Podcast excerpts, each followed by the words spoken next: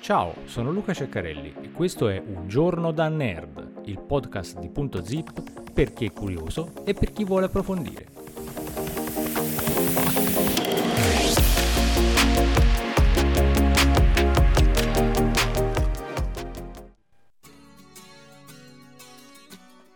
Puntata 113 di Un giorno da nerd, benvenuti. Le donne sono sessualizzate e oggettivate nella cultura pop e nei media in modo spietato. Ciò che invece desiderano e trovano attraente viene trasmesso molto meno. Fortunatamente possiamo guardare alle nuove intuizioni della scienza delle relazioni per distillare fatti e ricerche sul desiderio femminile nella nostra società di oggi. Ecco allora tre fatti imperdibili sulla natura del desiderio femminile come suggerito dalle nuove ricerche psicologiche. La numero uno è il peso delle faccende domestiche non condivise. In genere in un matrimonio o in una relazione a lungo termine, la donna di casa si fa carico della maggior parte delle, delle responsabilità domestiche. Quando l'uomo si dà da fare, il gesto viene solitamente, in modo impreciso, etichettato come aiuto o supporto.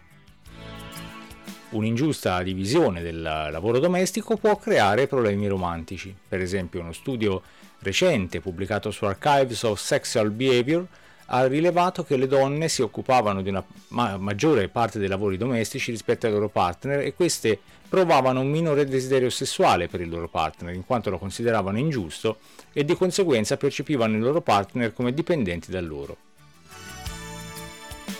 Per riequilibrare la bilancia e ripristinare il desiderio sessuale della donna, le ricercatrici Emily Harris e Sari Van Anders danno i seguenti consigli agli uomini.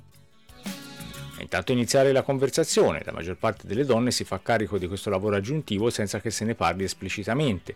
Per vedere un vero cambiamento nella vostra relazione dovete aprire un dialogo sulla divisione equa delle faccende domestiche. Potrebbe essere eh, per esempio eh, semplice dire al vostro partner ehi ho notato che stai facendo molti lavori in casa, c'è qualcosa che posso togliere? E poi agite, assumersi delle responsabilità in casa è un cambiamento di stile di vita che se eseguito correttamente migliorerà molto più della vostra vita sessuale. Per trarne beneficio bisogna smettere di percepire le donne come responsabili di fatto della casa e prendere in mano la situazione senza che ci venga chiesto di farlo. La numero due è il solito vecchio disco rotto sessuale, ovvero i copioni sessuali di genere, cioè la, visio- la, versione della società su come dovrebbe essere l'intimità, sono uno dei maggiori ostacoli al piacere femminile. In parole povere, il modo in cui affrontiamo gli scenari sessuali è obsoleto. I copioni sessuali più comuni sostengono il piacere maschile e dipingono l'orgasmo femminile come secondario e complicato. Uno studio pubblicato sul Journal of Sex and Marital Therapy eh, spiega che la semplice educazione al piacere femminile non è sufficiente, bisogna sforzarsi di andare fuori copione, chiedendo al partner quali sono i suoi gusti e le sue preferenze per garantire una vita sessuale soddisfacente.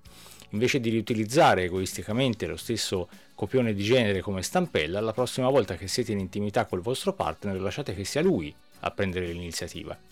Essere espliciti nel sesso, anche se sembra una cosa nuova e imbarazzante, rende l'esperienza molto più autentica ed eccitante rispetto a giocare sul sicuro, al fare solo, quello che si sa, o al mettere sempre al primo posto le proprie esigenze.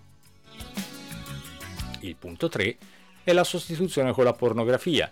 La pornografia può creare una forte dipendenza per il cervello umano e questa dipendenza può avere effetti di ricaduta sulla vostra relazione. Il picco edonico che deriva dal consumo di pornografia può intaccare il vostro desiderio sessuale e la vostra attenzione verso il partner. La maggior parte della pornografia eh, non solo stabilisce standard irrealistici per quanto riguarda l'aspetto e il suono del sesso, ma seconda anche lo sguardo maschile, ignorando in larga misura la prospettiva femminile.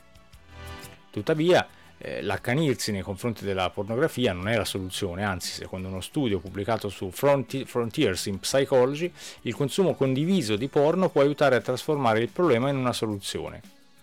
Lo psicologo Taylor Kohut, autore eh, principale del lavoro, spiega che l'uso di pornografia insieme al partner può incoraggiare la comunicazione e la sperimentazione sessuale, che può aiutare le persone a conoscere i gusti e le preferenze sessuali dell'altro e può avvicinare le persone come coppia. In altre parole, è più salutare per la vostra relazione usare la pornografia come un supplemento condiviso piuttosto che come una fuga. Il desiderio sessuale è complesso e dinamico, presumere di capire sempre cosa vuole il vostro partner potrebbe portarvi alla delusione. D'altra parte, ascoltare davvero il partner e sforzarsi di soddisfare i suoi desideri produce effetti positivi che vanno ben oltre la vita sessuale. Ricorda che per ehm, ricevere tutti gli aggiornamenti di Un giorno da nerd è sufficiente cliccare in maniera ovviamente gratuita il tasto abbonati, iscriviti, segui o quello che ti riporta eh, la piattaforma che stai usando per ascoltarci. Al prossimo episodio di Un giorno da nerd. Segui Punto Zip, la cultura in un piccolo spazio, su Facebook, su YouTube e sul nostro sito www.zip.net.